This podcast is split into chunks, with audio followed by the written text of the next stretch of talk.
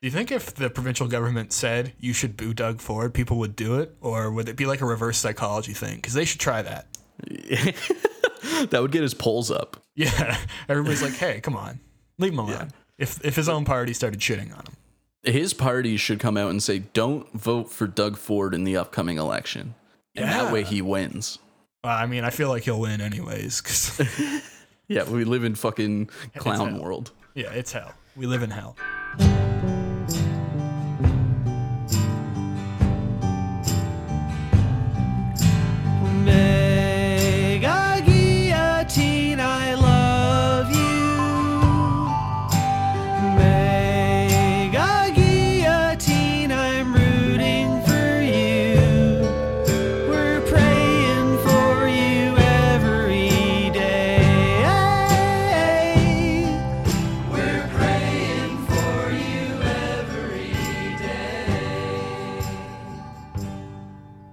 Again, everyone. Welcome to another edition of the Late Late Capitalism Show, the first of our summer arc, the true boys rock, dudes rock, not quite a white boy summer. That's accurate for 50% of our cast today, but it is the Jesse and Chance era, and we are very excited to get things rolling as Megan and Dean traverse across the country in their little van doing who knows what. Yeah, the adults are gone, so it's time to party. That's right. Megan can't cut me off or remove th- things like when I say, and of course, from the I show. felt- I felt really bad because um, last week I actually did have to bleep something. Uh oh. Um, and I was like, I hope people don't think it's an actual like racial. slur. Yeah. No. All you said was. I'll bleep this one out too, but like, yeah. No. That's fine. For the record, when I when I use those harsh words, it's uh in the context of the character because I believe wholeheartedly most cops, even the gay ones, will still drop the f bomb with impunity because that's the Oh, culture one that hundred surrounds percent. Oh my god. I feel like it happens all the time. Especially for some reason, cops just get unhinged when they're dealing with teenagers. Yeah, right. Have you noticed that? Well, I mean, fuck, we saw it just very recently. What, like two or three months ago, with that poor young man in Barrie who just got fucking brutalized by that cop. Yeah. Yeah, I the, the wonder- on the longboard, right? Do you think it's either some kind of like parenting rage, or if it's like a much deeper seated thing where it's like it reminds them of being back in high school where they either were the bullies, knowing most cops, or were bullied, knowing the new era of cops? Do you think it's like, yeah, maybe it's a revenge thing? Like they see someone doing cool shit, like breaking the law. Yeah. Like I gotta, I gotta take this guy down a peg because he's cooler than me, and he's gonna get all the teenage girls. That I mean, yeah, especially the teenage girl thing. I feel like that's a priority for most cops. But like, Yeah, why else do you become a cop? You can tell yourself it's to keep the community safer. But look, as someone who has literally the smallest modicum of power when I work in a bar as a bouncer, I would be lying to you if I said there weren't times when you just want to like grab somebody by the scruff and be like, "Get the fuck out of here." Oh, Oh, one hundred percent. It's a I hundred used to, percent um, thing. I used to pour drinks on people. yeah, absolutely. And They would have their drink in their hand and they'd be fucking around, so I would just like squeeze it in their hand until it spilled all over them. Oh, absolutely. If somebody, ref- if I'm like, hey, you're cut off, and they refuse to give me their drink, I will just take the palm of my hand and smack it into the bottom of their drink every yeah, time. exactly, one hundred percent. So I think that's that's what it is with cops. Is it's an easy target, and yeah, it could be like a deep-seated Freudian thing as well. Yeah, the only difference is like our weapon of choice is the drink that someone has, whereas their weapon of choice is like a gun. Yeah, the Hammer of Dawn from fucking Gears of War. Yeah.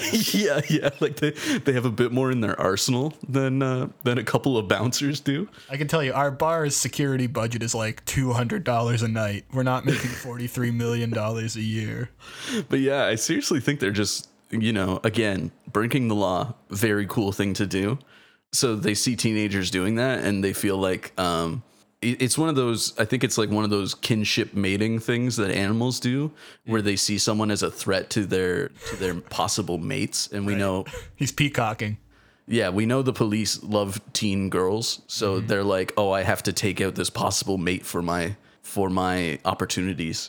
No, you see, cops watch jailbait videos undercover so they can try and pinpoint the location of the young girl to save her. Yeah. So yeah, yeah. I, I would like to challenge your contention that all cops are pedophiles, or as they would say, ephebophiles. it's actually for research purposes. That's why they have so many cops chomping at the bit to enter like the pedophile chat rooms, so they can play Yeah. their, their greatest fantasy of being 15 again. It's Like I'm no, I'm I'm not a pedophile. Why would you call me that? Also, if I was, it is Pride Month, so you might want to. You know. That's true. We're, we're uh, adding them to the uh, LGBTIQSM BDSM 3 list. and we're adding C for cops. We're actually, yeah, we're You we're can't ban us from Pride. We're putting PC at the beginning for pedophile cops. We're- we're- PC LGBTQI2S. Uh, I think it's also like a lot of the cops nowadays grew up playing Tony Hawk's Pro Skater, PlayStation. oh yes, yeah, yeah, yeah. yeah. And do you remember? I think it was either one or two where one of the hidden characters was like the mall cop. And Yes. they're just angry that they could never pull off the 900 like the mall cop in that game. So when they see a teenager on a skateboard or a longboard, it's on site. Their eyes go red. It's time to kill. yeah, and they're also mad that Tony Hawk is like their age, but also still cool. Tony Hawk is the coolest old person alive. It's like him, Oh, one hundred percent. David Lynch, who is, Yeah, you know, unimpeachable, wonderful man. yeah, and he he's still doing his daily weather report. Very cool. That's awesome. What's his deal? Yeah, I don't know, man. He's awesome. Like, uh, what was it? A couple years ago to promote a movie he was doing, he just had a cow that had the name of the movie on it the side of it. It was also, I think, for Laura Dern to get an Oscar nomination because he had a yeah, song. yeah. It wasn't even for the movie. It was just Laura Dern, who he loves because everyone should. Yes, yeah. Well, she's she's fantastic. But yeah, no, I, I think I think these cops, right? They see Tony Hawk in his prime, still absolutely killing it and being cool, and like teaching young girls to go down like a, a half pipe that's like a hundred feet tall and shit like that. And they're like, I wish I could do that with anybody, uh, especially my child. So then they just lash out on skaters. They try to get like- behind them and like hold their hips. It's like when you teach someone to golf, but they're on the board with them and the wheels just grind into the earth. Yeah, yeah. Can't support the weight of the cop. yeah, man. Fucking, uh, it, it's. I, I'm pretty sure that's what it comes down to. Is there like, if I wipe out all of these really cool people, maybe people will think I'm cool. I, I think you're onto something there. It's a survival tactic. Trying to avoid giving us too much whiplash, but Chance, you mentioned something beforehand that you'd like to uh, discuss now related to a current event. 100%. This is uh, again not as uh, not as funny or casual. This is definitely a, a more serious matter. Um, with what happened in London this past week.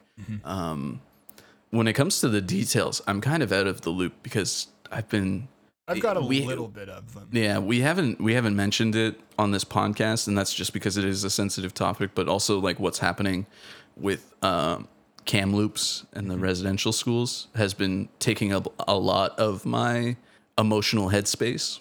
So when it comes to current events, um, I'm I'm I'm kind of behind. But one thing I do know is that I believe they they deemed it an intentional killing Yeah. of uh, four Muslim people in London, Ontario, uh, So with a vehicle. what we know currently is the name of the person in custody. It's I don't have it off the top of my head. I think it's like Nathaniel something, but he's a 20 year old white man. Uh, they said immediately that it appeared to be a racially and religiously motivated attack. When he struck them with his truck, I believe it was Sunday night, he fled the scene. Uh, he was apprehended, I think, five or six kilometers away, and apparently was in like a combat vest. So Jesus Christ. that's the thing. And I, I if I had to speculate, the reason why they classified it as a motivated attack was yes, one in part because the family was a Muslim family, and it sounds like a fairly prominent one in the community, with uh, the father holding a role as a physiotherapist, and the mother, I believe, was going for her doctorate. And 2 the fact that he was clad in, you know, this like tactical vest. It's not Yeah, that hard to put two and two together. That doesn't sound like somebody who was just out and about. And since Um, then, they've said that he had no prior ties to any kind of affiliated, you know, white supremacist hate group, which might actually make things worse because he's just striking out on his own then. Yeah, yeah, yeah. Um, but one of the things that happened was, and, and we were talking it before we started recording here, is um, there was a vigil held, which was um, that was in London, and I, and there's some there's some uh, beautiful images of of the community coming together and helping each other out. Um, I also saw this really great photo. There was a, a man who owns an ice cream truck in the area, and he showed up and gave out free ice cream to everybody. And he said like, f- you know, from our Muslim family to yours, and was just like handing out ice cream to make everyone feel better, and that was great.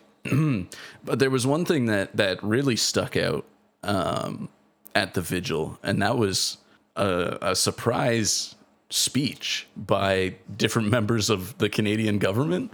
Yeah. they Including- to London for this. Yeah, yeah, in, including our our favorite uh, Doug Ford as well as Erin O'Toole. Jagmeet Singh was there. Um, I think you said Andrea Horwath was there. Yeah, Andrea Horwath, uh, Steven Del Duca, who Mm-hmm. you may not have never heard of, but he is the leader of the Ontario Provincial Liberals. And as my friend described him, he is the least charismatic man alive. oh yeah, he's a nothing man. I I could not believe what I was looking at. He looked like a larger version of the Dean from Community. Yeah, yeah, yeah. And he kind of sounded like him, but without any of the charisma or charm. Mm-hmm, Erin O'Toole was. We're going to talk about Doug Ford in a moment, but I want to say Erin O'Toole was the one that actually was the most galling to me because he's the one who voted against, you know, all these ordinances to acknowledge, you know, Islamophobia in Canada and to kind of try and tamp down this rising Yeah. tide of white supremacy. So I, I I looked into that, and and that was in 2017. Um, and there was a bill that was proposed that was, you know, to make it so that I, I'm not sure of the specifics, but it was so that Islamophobia could be recognized as like That's it. a, a hate crime. M105, I think. Yeah, it, it was it was to specifically like name the act as a hate crime, so that um, the purpose of it was to make it so there wasn't as much ambiguity when it comes to this, and because this has happened many times in recent memory. Um, I mean, uh, you know, post post nine eleven, Islamophobia has been on the rise. Oh my God, no kidding. And um, we're even seeing a resurgence of that, uh, especially after things like the the was it called the Muslim ban in the U.S. Yeah, so was there it was the there was Arab the, ban? The travel ban was the catch-all Yeah. term for it. But even uh, prior to 2017, I mean, Stephen Harper in 2015 very famously ran on a campaign where he encouraged Canadians to call a tip line to report cultural culturally barbaric practices. Yes, yes, yes, yes. One of so the most monstrous pieces of fucking political advertising and gaming I've ever seen in this country. yeah, it's you know, it's just it in itself is barbaric, right? And, and and this was getting popular and gaining popularity. So in 2017, people wanted to strike it down and be like, you know, very specifically state that doing these things in particular against um, people of the Islam and, and uh, Muslim faith, um, like that is it would become like a protected group essentially, right? And so when this bill was brought up, every conservative member, as well as the Bloc Québécois um, member of parliament, voted against it, Yeah. stopping the bill in its tracks. 91 uh, people voting against it. Let's also remember that this bill was uh, tabled in March of 2017. The Quebec City mosque shooting was January 29th, 2017. Yes. Yeah. Yeah. So they saw all of this and in response said, no, we still don't really think this is a big deal. Hmm So, as you can imagine, people seeing members of the Conservative Party at this vigil um, might have left a sour taste in their mouth um, because of, of their history, as well as, like, as you were saying before, whole campaigns based on anti immigration practices regarding Muslims. And let's remember that a lot of the conservative leadership, we covered their race, you know, last year, and pretty much all of them ran on that same you know, anti-immigration, shut Canada's borders, uh, control the immigration numbers. So it's not like this is even a thing of the past. Like they all explicitly ran on the same campaign of, for lack of a better term, brown baiting. You know? in Quebec, um, it was much more explicit because in a lot of their parliamentary meetings, they talk about secularism, and it seems to always come up that it's mostly it's not secular against, or rather, the separation of like the Christian faith and state. It is almost always has to do with things like headscarves Yeah. um, turbans and burqas, um, pretty much anything to do with uh, Muslim clothing yeah, it's very was always brought up, and it, it was like the number one topic, right? So like they have a long history of this too, and like I said, it was a little more explicit. the The conservatives also have a very explicit history of it, but they were more careful with their dog whistles. I think they were just more prepared and it was more just appealing to people's internal fears when it comes to um, things like they would they would uh, essentially say that there could be another 9-11 in canada or that you know people are getting um, white people specifically are being erased by you know immigrants coming in Yeah, and when they say immigrants coming in yeah when they say immigrants coming in they see they mean like visible minorities brown people. yeah, exactly. And it's interesting you mentioned the Great Replacement because that was one of the big things Alexandre Bissonnette talked about before he went into, you know, that mosque and gunned down six innocent people worshipping. Yeah. So to affiliate with anything even remotely similar or connected to that idea and then to go to this fucking rally, Yeah. Jesus Christ. Yeah, yeah. It's it's um one of those uh it's another instance of just being so incredibly um the the lack of self-awareness, right? Especially someone like Doug Ford, who I sent you a picture earlier Yeah. who you know he was hanging out with Faith Goldy, the like who's a known like alt right like white nationalist who wrote for you know uh, articles for Rebel News and and stuff like that. Um, I think she was actually too extreme for Rebel News. I Yeah, think they no. fired her. They disavowed her essentially. Yeah, they were like, "Oh, you're a little much," and I, I think that's because Ezra Klein is Jewish and she was anti-Semitic. Yeah. Um, but yeah, so like Doug Ford is known to run around with people that are very explicitly anti-Muslim, and then he goes to a vigil where there was an attack on a Muslim family that resulted in in in, in a catastrophic outcome, and he shows up and he's like, "Oh, I'm really sorry that this happened, and I feel really bad," and it's like I imagine you do. But also take a look at who you hang out with and have hung out with forever. This isn't like an ignorant thing this is something we've known about for a very long time. This isn't new. You know what I mean? This isn't like, oh, back in the day, I, I had no idea that it would be bad to say that Muslims are taking over our families. It's like, eh, that's something that people have known forever is a horrible, horrible thing to say. Yet he has done it consistently and and hangs out with people that push that type of propaganda. So then he shows up and he tries to say that, you know, he feels bad for what happened and people immediately booed him. It was great. As they should. Yeah, yeah, yeah. And and and they booed a lot. Mm-hmm. Now, I don't know if you've seen this, Jesse, but there was a lot of discourse around this saying that it would be it it's rude. oh yeah, I I Did have you see that? And that was something that I expected to enter the discourse where people always saying, oh, this isn't the time or place to bring politics into it. I'm sorry. Dicks. Yeah, but this is A, a political stunt, very clearly. That's why any of the leaders are there. I, I'm sorry, that's just how it is. There should be a different time and a place where you can express your condolences, but I don't think it's appropriate to do so at that vigil, anyways. Yeah, don't bring politics into. Uh, it's it's insane that pe- I I saw that a ton too, and it's like don't. This isn't the time and place for politics. There was political leaders there. Yeah. And that's They brought it. and you know what? At the end of the day, it is up to the family, though. And if they say, you know what, that's fine, we're we're happy with you being here, then I'm not going to, you know, criticize that decision. But at that, if that's the point and that's what they want to do, then yeah, the people present should express themselves because guess what? It's a lot of Muslim people. They're friends and family members of the people that were murdered by this guy. And to expect them to behave quote unquote civilly is insulting. You have Yeah. the two representatives of the party that has done more to spread hate and allow or and legislate against your faith, your religion, and your creed. Of course you're going to boo them. They don't care. They're there so they don't get criticized for not being there.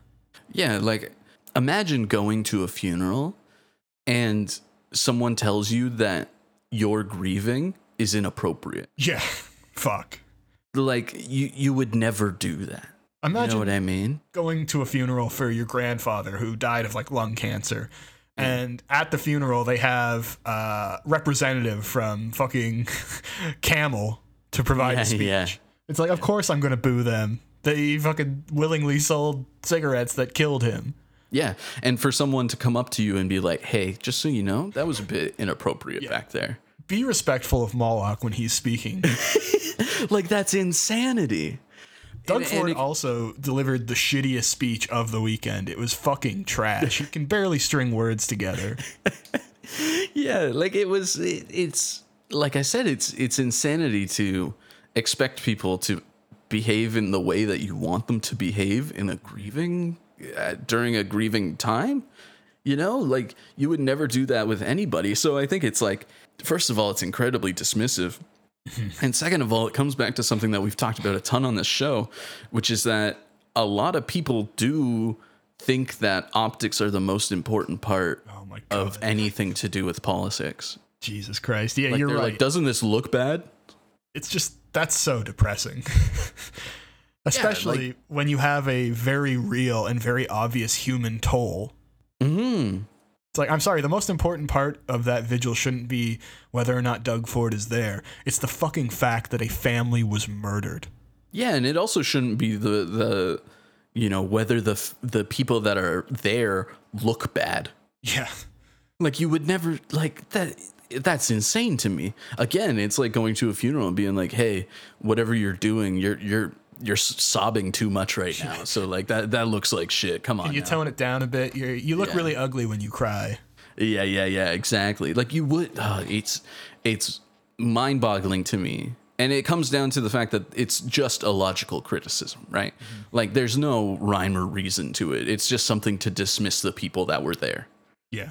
And I don't know if people are doing it on purpose. I don't know if people are doing it with malicious intent. I know people are, but I'm just saying the majority of people with these criticisms, I'm not sure. Um, but what I do know is that is what comes across is I- that you are being dismissive of people and that again you're worried more about how people look than how people feel I think a lot of the people that are participating in this civility discourse are doing so because they've been conditioned to think that civility is the key to making politics work. oh yeah it was the same thing that happened in the US when people were like I can't wait to get back to normal when like Yeah. Trump was uh God. you know during the election of uh you know the election campaigns everyone's like "W- uh, return to normalcy Yeah. With, Um, with I feel like it's those same people Yeah, we don't have to think about politics. I can go to brunch. Yeah, yeah, yeah, yeah, exactly. And um, I think those are the same people that are worried about, you know, the optics of a, of people Hmm. booing a fucking horrible human being. Are you kidding me? Yeah, the optics Of all the fucking things to do? like that shit is just designed to keep, you know, lower class and lower socioeconomic voices out of the political discourse because guess what? A lot of people that have real stakes in the fucking game aren't going to take the time to be civil because they're furious because they're fighting for their fucking lives. And and the funny part too is I I imagine some of these people are um the people that would be like if their kid comes home crying from school, they'd be like your your emotions are valid. Yeah, of course. but but you know people booing at uh, a vigil because they're so incredibly upset with somebody and their behavior and their history of uh, regarding the exact topic that the vigil is about um, you know that th- those feelings aren't valid though because it, it's too out of the normal that stuff is meant for pri- like to keep at home Yeah. don't ever express yourself It's also you have to realize uh, white people are allowed to grieve as they see fit. But Yeah, 'cause that's cool. uh, that's right. We invented grieving. Yeah, yeah. Nobody else is allowed to mourn. Nobody, else is allowed to be upset. No other type of person died before a white person because Jesus was the first person to die famously. That's the whole thing about the Yeah. Bible. And he was Yeah. definitely white. So, I think that what is that? Genesis one. oh yeah. Jesus was that the first to die. Yeah, Jesus first person to ever die, uh, white. So therefore, white people now get to police the grieving discourse. I think that's it. I think that's all. Yeah, eh, you know, there's there's there's different books on this. Uh, I think Judith Butler has one about how like public mourning works, um, especially in a post 9/11 world, and like how people kind of sway the narrative of mourning. Um, you know, with 9/11, with the idea of like you know we have to every year you do like a moment of silence when it comes to 9/11 and so on and so forth. Yet something like this, since it's not like state sanctioned, that's bad. Right. Since the state didn't say, "Hey, time to boo Doug Ford," you know, that's a bad thing. But like when the state says to do it, then it's okay. Like that's not over the top. That's that's normal behavior. Do you think if the provincial government said you should boo Doug Ford, people would do it? Or would it be like a reverse psychology thing? Because they should try that. that would get his polls up. Yeah. Everybody's like, hey, come on. Leave him alone. If, if his own party started shitting on him. His party should come out and say, "Don't vote for Doug Ford in the upcoming election." And Yeah. that way he wins. Well, I mean, I feel like he'll win anyways. 'cause- Yeah, we live in fucking clown world. yeah, it's hell. We live in hell. Yeah, yeah. Um, but yeah, that's pretty much all I had to say on that topic. I just wanted to get that out there that people should leave people alone when they're in the, this horribly frustrating and upsetting time. No, I think. Uh, well, thank you for bringing that up because it's just an unbelievable tragedy, and I, I think I, th- I just I don't know where we go from here. I'm Yeah. glad in a sense that people seem to be taking this more seriously. Certainly. Uh, more seriously than they did after the aforementioned mosque shooting. Maybe because it happened in Ontario, or maybe because it happened where, even though it was religiously motivated, it is devoid of a place of worship. Mm-hmm. I guess it could be the fact they were just walking down the street and most people can relate to that, whereas I don't think most people can relate to being in a mosque or Sure. Yeah. whatever the reason. I am Yeah. This is just being targeted in public. Yeah, I'm at least You know, it's- glad it's horrible. something is starting to change. Mm-hmm. Uh, solidarity, obviously, to all of our uh, Muslim friends who are listening to this. Uh, we can't imagine the kind of grief and anxiety you're feeling right now. Uh, we wish we could do more, but unfortunately, that's the world we live in. But just hopefully, know that. Just know that too. This uh, our show is on your side.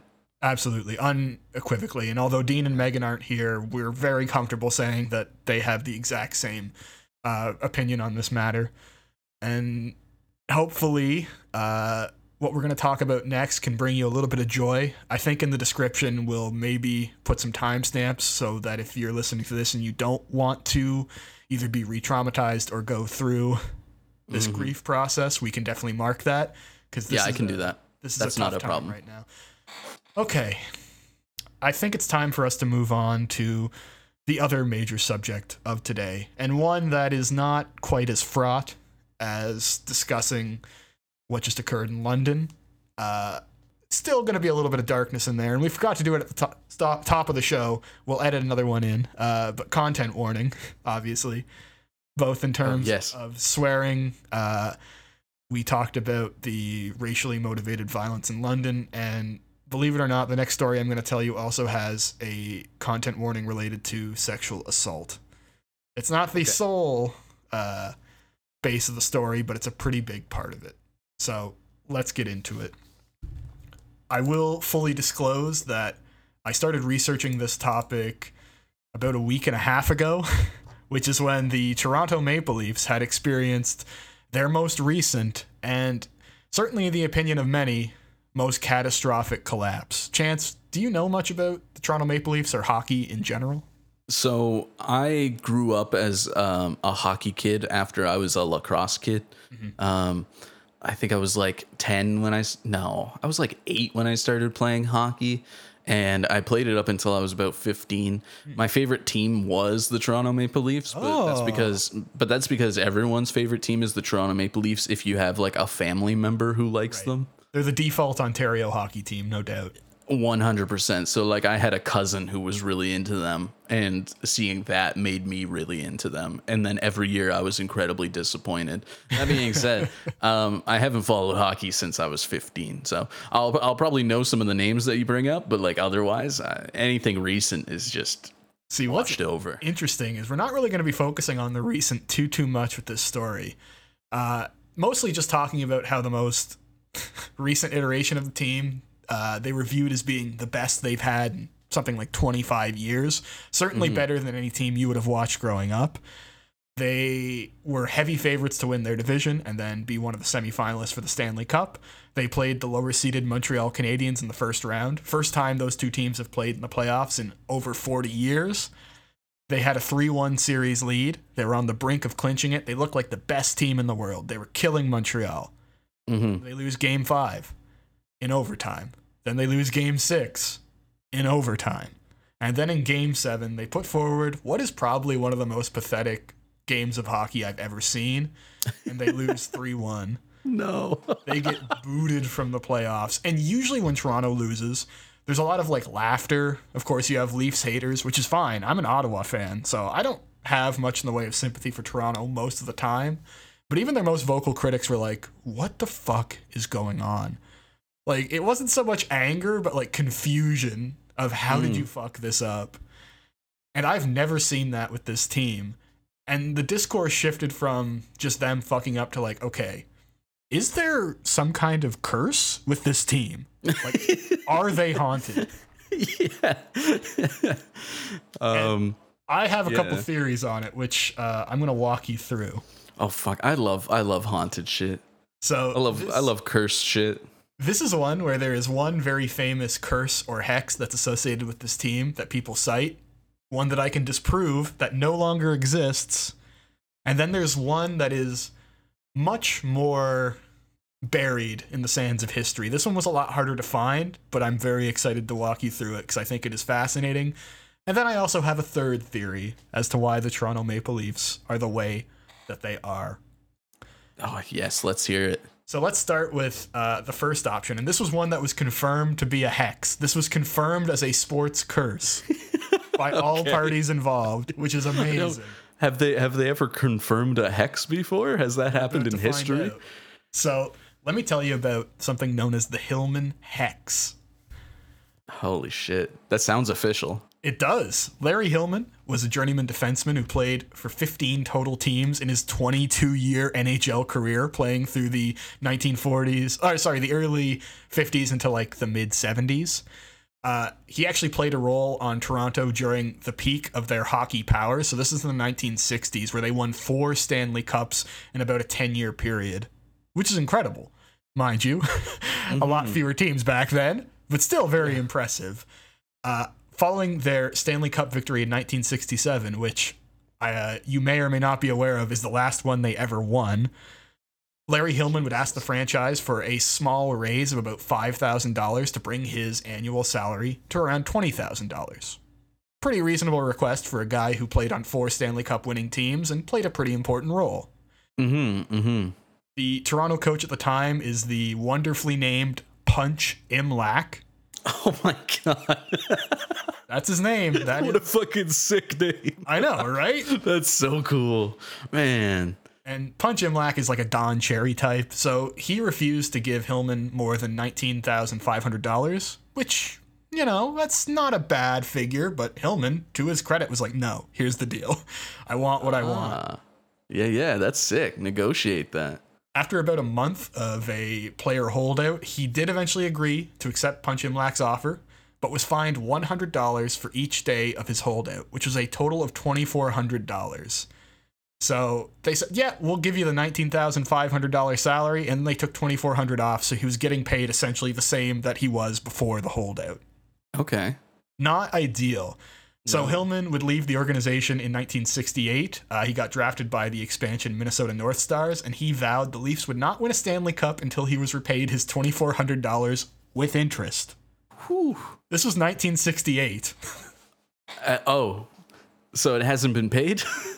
Well, that's the thing. Up until 2017, so for 50 years, this was seen as being the reason why Toronto was so snake bitten. And during this time, Toronto experienced, as we're going to cover in just a few moments, some of the worst runs in their franchise's history. They made the conference final a few times, but they would usually lose and lose in humiliating and heartbreaking fashion.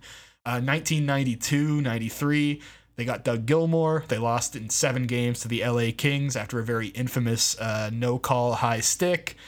They've pretty much found every way to lose that you could imagine, including blowing multiple series to Boston in strictly unbelievable fashion. so in 2017, uh, team president Brendan Shanahan, a former NHL player himself, decided to officially end the hex by paying Larry Hillman the $2,400 he was owed plus interest. okay, all right. When Hillman received the money, he did like a little hand gesture and said, The team is no longer cursed. Whoa. That's so cool. and to be fair, shortly after that, they win the first overall draft pick and they start building a pretty damn good team. oh, that's so fucking sick. Man, I, I wish I had the power to do that. Like someone wrongs me and then they try to correct it and I'm like, "Okay, you're no longer cursed now." Um and then their life just gets better. And here's, Fucking crazy. here's the thing if Toronto had actually won a playoff series and the Stanley, even just a playoff series, not even the Stanley Cup, if they had even just won in the playoffs after that, I would have said, yeah, this team is no longer cursed. It's official. But that didn't happen. No, no, no. so clearly, They're still doing pretty trash. we need to look a little bit deeper. Let me tell you about, I think, a sports curse that I've never heard anyone talk about. I think this is a late, late capitalism show exclusive sports curse. Oh shit. Sound the alarm. So, before we can talk about this curse, we need to go back to 1885, my friend. We're going to be talking about the Toronto Baseball Club. In 1885, there was the Canadian League. Just it's like a minor league affiliate for the majors. Uh, there was a team called the Toronto Canucks that would leave the Canadian League along with Hamilton to join the International League. Uh, just a little sports fun fact about that: the International League was actually the first league that Jackie Robinson played in. So before he cool. broke the major league color barrier, he actually played for the Montreal Expos. Really, really That's cool. sick. I had no idea. Yeah, it's awesome. It's so interesting. They were the affiliate for the Brooklyn Dodgers at the time. So there's a baseball stadium built May 22nd, 1886, uh, for the new look Toronto Baseball Club. They win their first game in front of 3,000 fans. They win the pennant the following year behind a 33 game winner. This is a pitcher, Edward Nicholas Cannonball Crane. Man, we need cool names again. What the Right? fuck? And not only was he the best pitcher on the team, he also led the team in hitting with an absurd 428 batting average. Holy. Like league average nowadays is like 250. Yeah, boy earned the name. Absolutely. Uh, fantastic. So the Toronto Baseball Club would change owners and stadiums several times over the next 30 years. In the early 1920s, they would be purchased by a more steady kind of ownership conglomerate, and they would be renamed the Toronto Maple Leafs. Mm. In fact, they were the first Toronto Maple Leafs in the city of Toronto. Oh, weird. That's right, I know. I had And- I had no idea. Not many people do. The hockey team at the time was called the Toronto St. Patrick's. Oh, okay. And in 1927, they would change their name to the Toronto Maple Leafs. Oh no. So the baseball team predates the officially named hockey team by a year. They have uh, Maple Leaf Stadium, which would be their home for the next 42 seasons, and they actually won the championship in their first year as the Toronto Maple Leafs. Uh, they were a AAA ball club, meaning they were essentially the last place a player would go before becoming a Major League Baseball player. So you have a farm system, A, AA, AAA, and then the Major League. Mm. In 1965, the Boston Red Sox became the parent club for the Toronto Maple Leafs baseball team.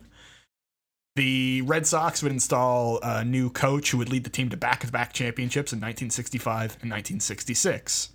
So they looked really, really good on the field, but they were losing a lot of money off it. In 1965, they lost $168,000. Ooh, that's a lot. That's a lot. 1965 money. Yeah, yeah. Uh, so the team owner would write a personal check for $100,000 to cover the shortfall, which is very nice of them. Uh, and the rest of the balance was paid by other members of the conglomerate. Uh, now, it wasn't just the fact they were losing money, but Maple Leaf Stadium was also falling apart. like, Oh, okay. Yeah. in complete and total disrepair. It wasn't really set up to accommodate television baseball either.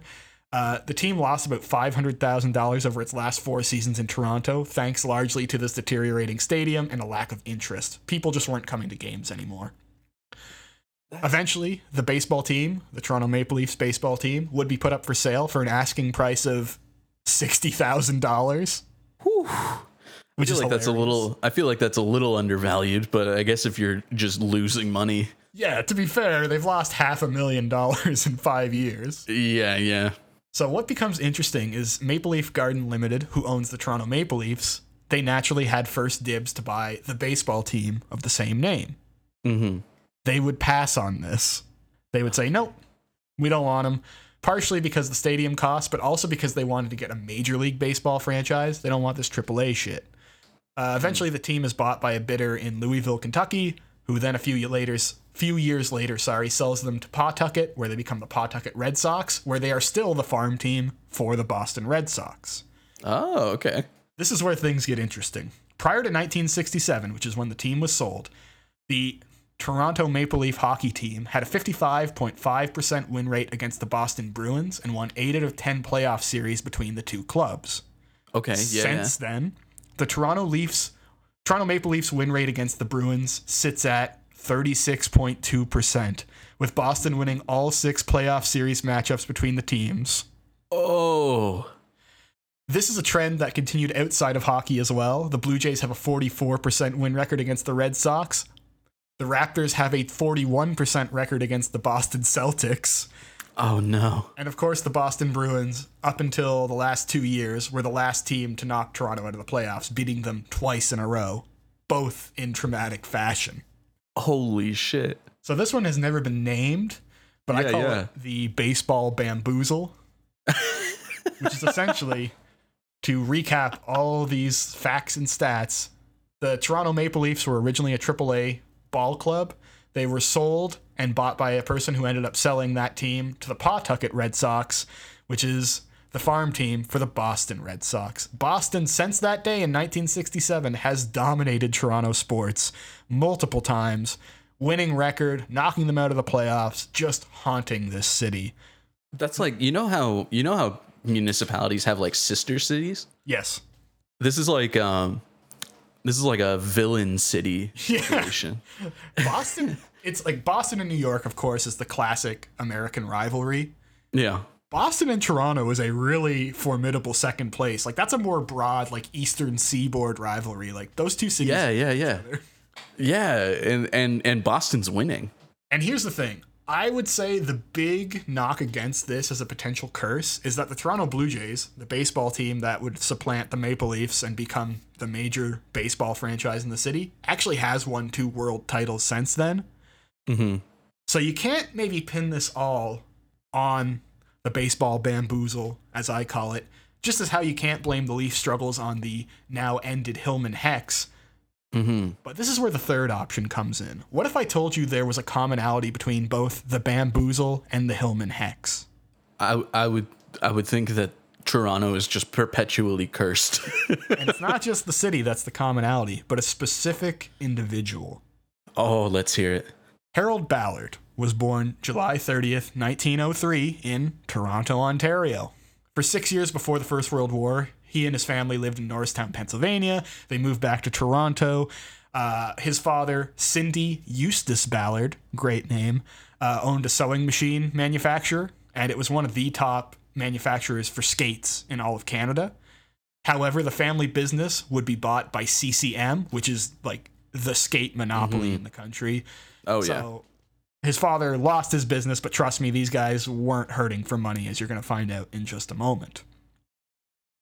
So in 1928, they have the Winter Olympics in St. Moritz, Switzerland. Harold Ballard was actually appointed the assistant manager of the varsity grads team that won the hockey gold medal. Back then, they didn't really have, you know, these tryouts. They would just take essentially the best university club and send them to the Olympics. Okay. Because that was their, like, that's when the Grey Cup and the Stanley Cup could be, like, played for between, like, universities, basically. Yeah. So Harold Ballard, manager of this hockey team, he's really into both speed skating and hockey, mostly as like a, a backer as opposed to a participant. He's not bad at hockey, he's just not, you know, good enough to be a professional. He's also an avid sailor and a longtime member of the National Yacht Club. So this is some real old money shit. Mm-hmm. He would also be elected to the Yacht Club's executive committee in 1930, where he participated in the 133 mile Albany, New York, New York City Marathon, finishing second in his class. About a month later, Ballard and two of his friends from the club were hurled from the boat into frigid Lake Ontario. Ballard nearly died, and one of his friends did die. None of the three of them was wearing a life jacket. Oh, okay. So it's actually after this yacht club scare that he decides, yeah, I'm going to focus on hockey and dry land for the most part. And uh, he becomes the manager for the, and this is the team's name, Toronto National Sea Fleas. Ew. Yeah, right. Wait, wait. the sea fleas? The Sea Fleas. Why would you call yourself that? It's Why would anyone want that? That's not. I want to. I want to. You know what? I do want a shirt that says Toronto National Sea Fleas, though. I'd like to see their design. Yeah, yeah, that sounds kind of sick. What is a sea flea? you know, I'm I'm I'm warming up to the idea of calling your team the Sea Fleas. It's an interesting name. Anyways, he would leave the Sea Fleas in 1934 to become the manager of the much more normal sounding West Toronto Nationals, which was an OHA. It's a junior team. Yeah, yeah. You know what? There's not enough Sea Fleas in that name. No. though. I wish. Yeah, Toronto Western National Sea Fleas, Fleas. would work better. There also weren't enough Leafs involved with the West Nash West Toronto Nationals, so Harold Ballard would use his family money to hire Toronto Maple Leaf captain Hap Day as coach, which is a great also 1930s name. Uh, with their now former professional hockey player as the head coach, uh, Ballard's team would start winning games. They actually won the Memorial Cup in 1935 1936, so that's the big junior championship.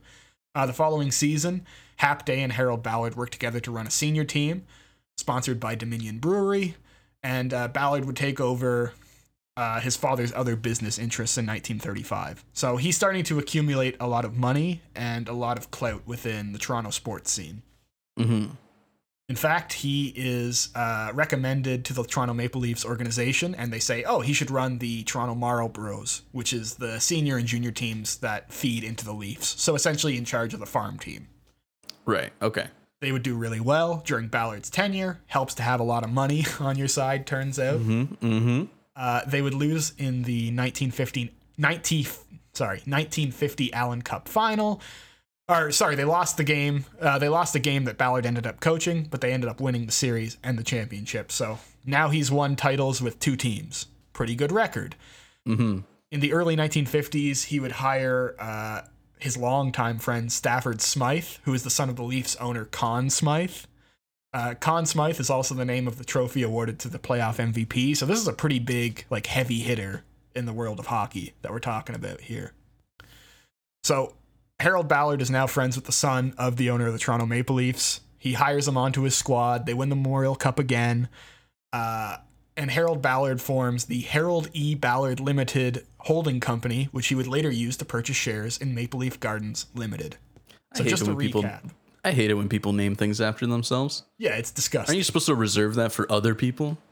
As you're going to find out, Harold Ballard, massive egotist, lunatic, and that's not even the worst of what he's involved with. Okay. Okay. So he enters the hockey world in 1930, mostly as a manager for smaller level teams, works his way up, takes over his father's company, uh, starts making money, becomes friends with the son of the owner of the Toronto Maple Leafs, and uses that to kind of move himself into the organization, where he embeds himself like a tick or a sea flea, if you will. Oh no. the the horrible reign of a sea flea. That's right. uh, so Ballard's a part of this big like ownership committee. Uh, he moves his way up in the committee fun fact the ownership committee for Maple Leafs Garden was known as the Silver Seven because all of them were very old. Oh, okay. A bunch of geriatrics. Oh, absolutely. So we get to 1961. Uh, Ballard became essentially he founded his own soccer league in Eastern Canada called the Eastern Canada Professional Soccer League, which operated in Toronto, Hamilton, and Montreal. So he's just throwing his money around. Uh, The only reason this is notable is that in 1962 he tried to introduce a hockey style penalty box to soccer, but FIFA was like, "You you literally cannot do this." like we will not allow we will not sanction your league like you will not be Yeah. an official soccer league if you do this That'd be awesome. I don't know. I, I like the idea. he's got some interesting ideas FIFA's being a pussy. that's i mean fifa is famously terrible it's hard to make harold ballard seem like the better option but Yeah, FIFA boy's got to ideas. find a way. He certainly does. You're gonna see a few of those in just a moment.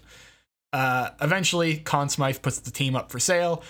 Harold Ballard ends up getting uh, the majority of the shares in the team, so he becomes essentially the CEO and president of Maple Leaf Gardens Limited, which owns the Toronto Maple Leafs. Why am I telling you this? Well, because he takes charge in 1961. The team wins Stanley Cups in 1962, 63, 64, and 1967. Woo! After the That's big. 1967 Stanley Cup, Larry Hillman asks for his raise. It is oh, Harold Oh, no. Ballard who denies the raise. Oh no. It is also Harold Ballard who decides to leave him open for expansion, meaning that other teams can pick him up. He didn't they didn't protect him essentially. Right, right. Larry Hillman, as we've established, would go on to curse the team, saying they would never win another Stanley Cup until his debt is repaid. Something that took over 50 years for them to finally make right. Mm-hmm. Harold Ballard is also the one in 1967 who opted against purchasing the failing Toronto Maple Leafs baseball team, Oh my god. allowing them to be sold off to Louisville and then eventually Pawtucket. No way.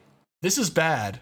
yeah. I actually, don't think this is even the crux of this major curse. To understand what I think has really afflicted the Toronto Maple Leafs, we need to go a bit further.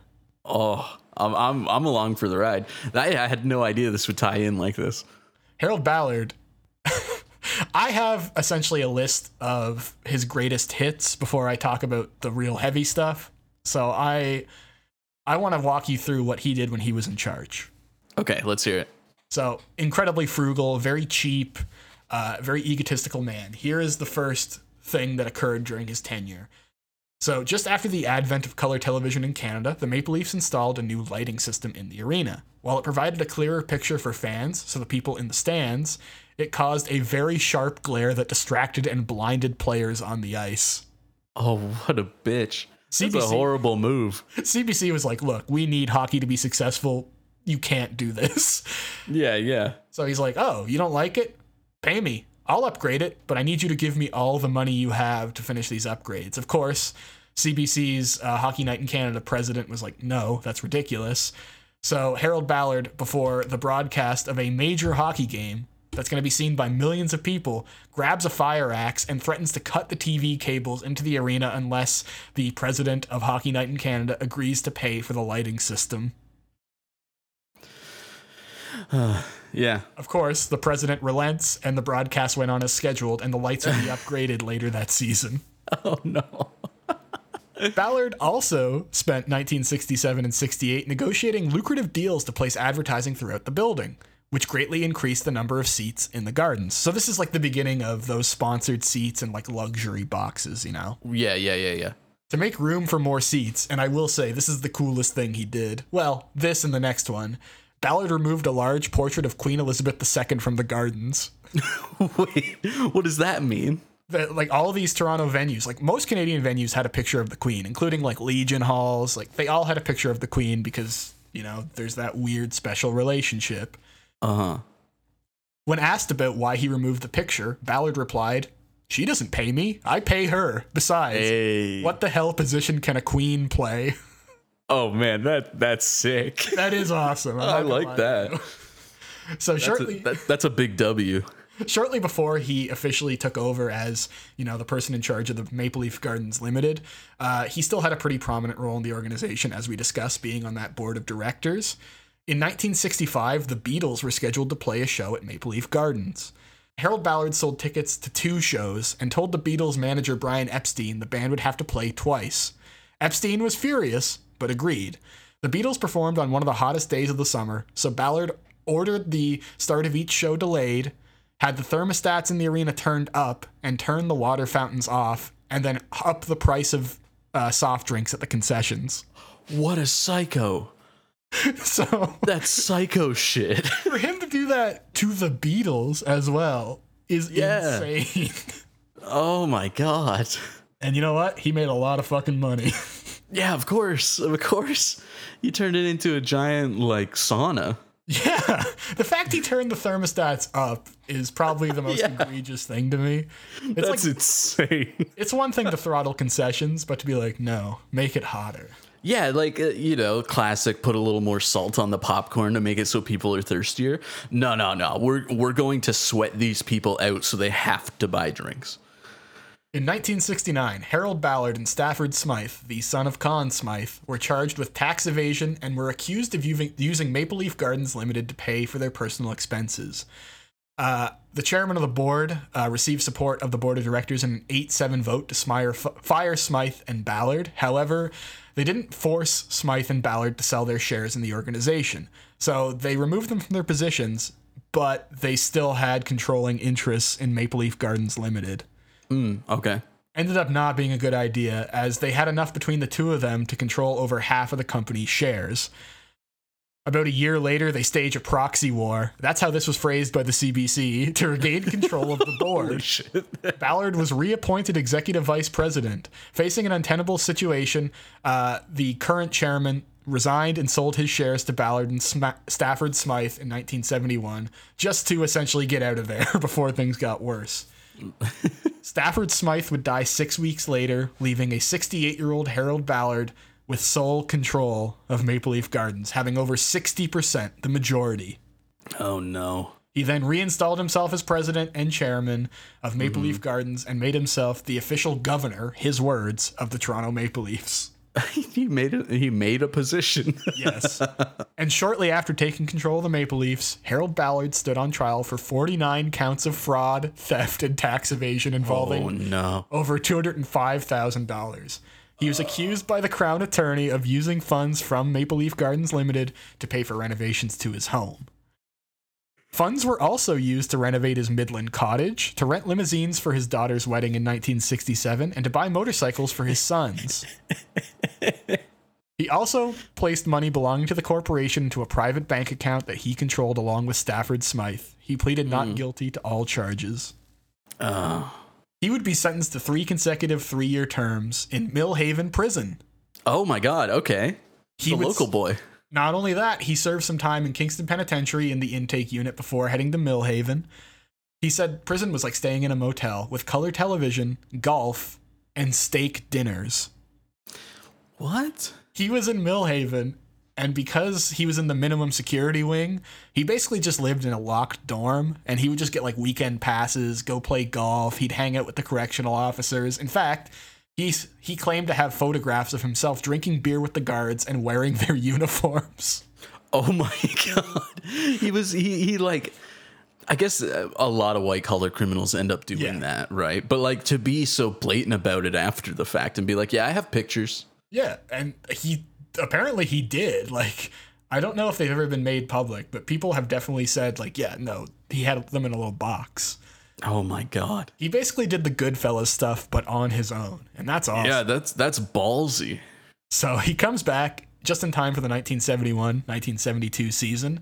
Uh, this is an important one in hockey. Is the Western Hockey Association (WHA) is starting up, and this is actually really good for the players because now they have a bit of leverage. They can say either pay me or I'm going to the WHA.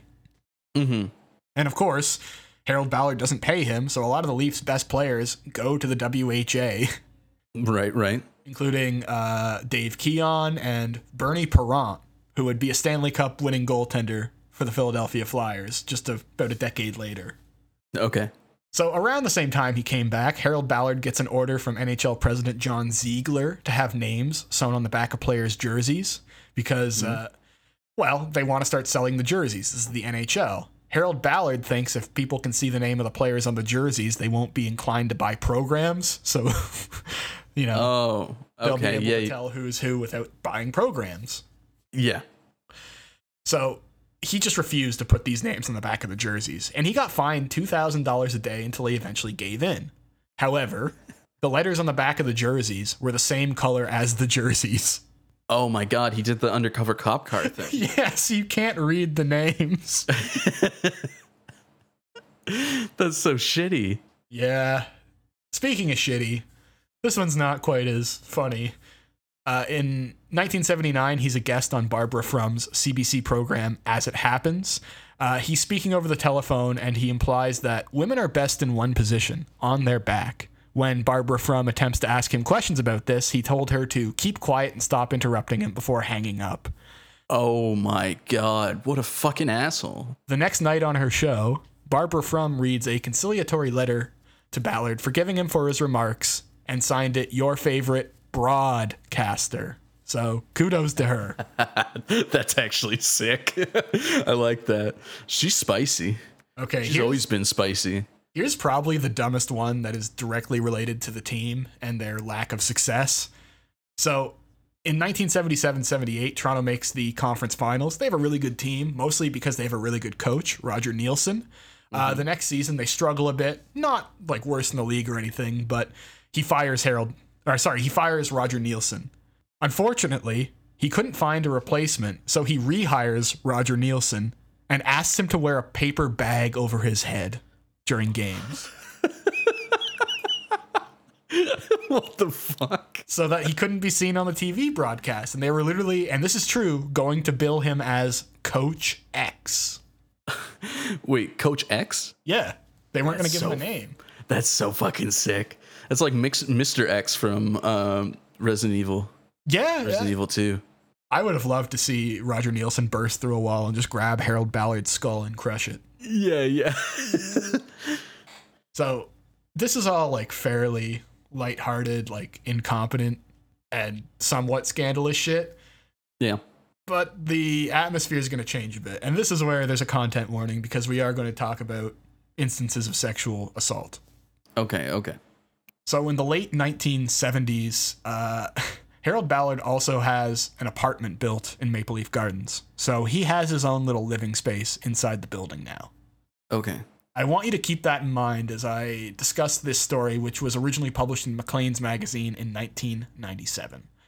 So I'm going to be reading some excerpts from this article because it really paints a picture that I myself could not paint better. The disclosures of John McCarthy and Martin Kruze essentially created an unmitigated, unprecedented scandal in Maple Leaf Gardens, both the administration and the building. Okay. So McCarthy and Kruze are two young men who essentially are recruited to join the Maple Leaf Gardens like staff. They're kind of working in an unofficial capacity, you know, mostly as like puck boys and stick boys, where you you you you hang around the arena, you help with the equipment, you get to meet a few players, you get to hang out. Mm-hmm. Unfortunately for them, two Maple Leaf Garden employees, Gordon Stuckless and John Paul Roby, would, quote, over the next 10 years, essentially commit routine sexual assault on these two young boys and other young boys who did not go on the record. There seems to be a theme with that. Like that that seems to keep happening regardless of the sport. Yes, uh, they would take these two young men into empty offices and have anal and oral sex with them. They say it happened hundreds of times, and, quote, a lot of people working there knew about it. Mm, yep. Yep, that adds up. Uh, McCarthy would say that he came forward to Maclean's because this case was, as you noted, far from unusual. The same tactics were used to lure dozens of other young boys into having sex with Gardens employees, he says. Sometimes, he remembers, the starstruck kids even received invitations to the Maple Leafs dressing room where they were introduced to their heroes. For years, the victims kept the garden secret. Almost immediately after the arrests, police were inundated with calls from others who said they had too been abused at the venerable hockey shrine. Detective Dave Tredea of the Metropolitan Toronto Police said the abuse was, quote, common knowledge among the staff. So far, Uh, added, There is no indication that senior management was aware of the problem, but McCarthy says that Harold Ballard, the garden's autocratic owner from 71 until his death in 1990, would often walk by as groups of kids sat watching TV together with the Maple Leaf Gardens employees. Oh, that's fucked up. He would also see them coming out of the team sauna naked. Even though the teens had no particular reason for being in the building, no one in charge asked any questions. And he never complained, he says, because these two men made him feel important. They made me feel like I was Harold Ballard's son. I could bring in friends anytime I wanted. Uh, there's also some pretty graphic descriptions of, quote, dozens of young boys lying naked on rugs having sex with Gardens employees. Jesus Christ. They Some speculate. eyes wide shut shit. Yeah, and they're they're talking like hundreds of victims here and survivors. Toronto businessman Barry Bingham and his son Daryl were flooded with bad memories when they saw Stuckless being led into court in 1997. When Daryl Bingham was 13, uh, Gordon Stuckless was his hockey coach. On a team trip in 1987, Stuckless arranged to share a room with the boy and sexually assaulted him. Daryl told his parents and they immediately went to the police. In 1988, Stuckless pleaded guilty to assaulting the boy and received a short jail sentence. At the time of his arrest, he was on probation after serving 14 months for sexual assaults involving several other young boys aged 12 to 13 in Toronto. So he did this before he really started working. Like, th- this was known as he was working in the gardens, essentially, that he was a convicted pedophile. Right. So when uh, Barry Bingham, the father of Daryl, who was assaulted by Stuckless, realizes that Stuckless is still working at Maple Leaf Gardens, he would write a letter to Donald Giffin, who was a former director of personnel at the Gardens and became the president after Harold Ballard died in 1990. So Barry Bingham writes a letter to the new president of Maple Leaf Gardens, warns him that one of the employees is a convicted pedophile. Uh, he told them that they should fire him immediately. Bingham gets a letter back from Maple Leaf Gardens saying, Thank you for your correspondence. We will look into this issue. And that's the last he hears from them. Wow, that's nice. That's real nice. So he sent them a signed letter with descriptions of sexual abuse by one of their employees, sent it directly to the new president in charge of the organization, Mhm. and they send him back a form letter. That's it. That's the only step they took to trying to address what was a routine and widespread sexual assault ring running out of Maple Leafs gardens. Yeah. First of all, that's absolutely disgusting. Uh, second of all, I feel like that is exactly the course of action that keeps happening. yeah, this it's infuriating that 30 years ago this kind of shit was going on, and assuredly 30 years before that and 30 years before that. Mm-hmm. Mm-hmm. So, a lot of the former Maple Leafs had obviously quite visceral reactions to this. Uh, defenseman Ian Turnbull, who left the team in 1980, said that players were not aware of the problem, but he did note that Ballard was a penny pincher who would often give jobs to people willing to work for very little money without knowing anything about them. Red Kelly, who played for the Maple Leafs and coached the team in the 1970s, emphasized that problems arose around the Gardens when Ballard took over as the full uh, control owner in 1971. Mm-hmm. While the previous owners had run the place with military precision, he noted, under Ballard, it was as if a bunch of pirates had taken over, and that, it seems, may have created the atmosphere that led to a Canadian tragedy. Harold Ballard would die in April 1990, one day before an elimination game for the Toronto Maple Leafs. They, of course, lost that game. However, Harold Ballard's handprints and footprints were put into the cement underneath Maple Leaf Gardens. So underneath center ice, there was Harold Ballard's handprints and footprints. What? Yep, that's right. He installed that in the arena himself. Now Maple Leaf Gardens Oh, okay. was demolished. It's a new building now. But Harold Ballard would be inducted into the Hockey Hall of Fame in 1977. I believe that it is Harold Ballard and the indiscretions that he allowed to take place under his very clearly laissez faire, yet also autocratic watch that is haunting this team. And my belief is that you need to take Harold Ballard out of the Hockey Hall of Fame. One hundred percent. And you That can- will that will like paying the other guy. That will break this curse. Yeah. You cannot allow this man who, by all accounts, was racist. He once was photographed and filmed on CBC for like some kind of fluff piece wearing a safari hunter outfit complete with the pith helmet. Oh my god. he sounds like a fucking loser. Yes, he was. He was an evil piece of shit. Incompetent, arrogant, utterly detestable. Never met a deal he wouldn't make, never met a person he wouldn't screw over. Lived in Maple Leaf Gardens as there were numerous, hundreds of accounts of sexual abuse going on right beneath right beneath his nose.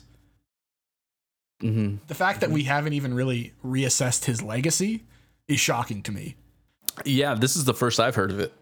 Not gonna lie. That being said, I'm also not necessarily super deep into the hockey scene, but this seems like it's a a huge deal.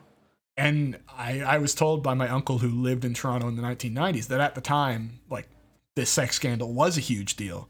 hmm But it's kind of just fallen into the ether. It could be the culture that surrounds hockey because a lot of this stuff still goes on. In fact, one of the most famous examples of abuse at a minor league level involved Theoren Fleury and his coach, uh, Graham James, who Yeah, yeah. ended up getting charged in the early 2000s for just numerous accounts of sexual assault.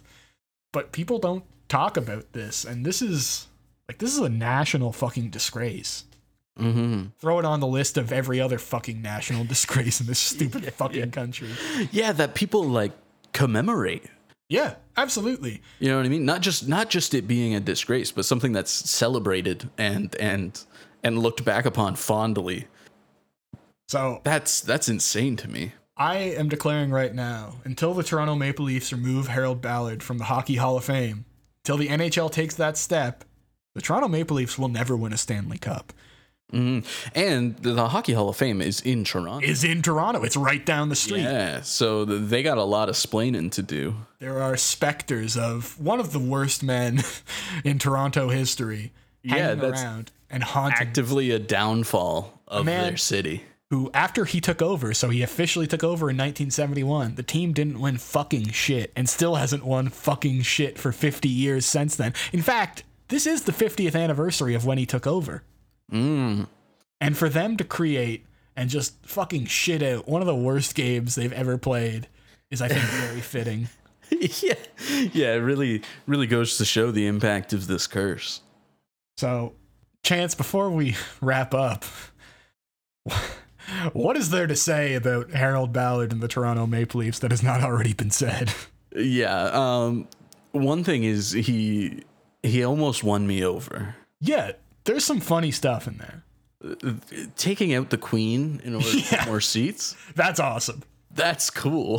I, I should also note that he was such a penny pincher around this time that you know how they have like championship banners that hang up in arenas? hmm He actually sold, originally, he used Toronto's Stanley Cup banners to catch paint when they repainted the arena. He used them No as like a fucking sheet. way. I am serious.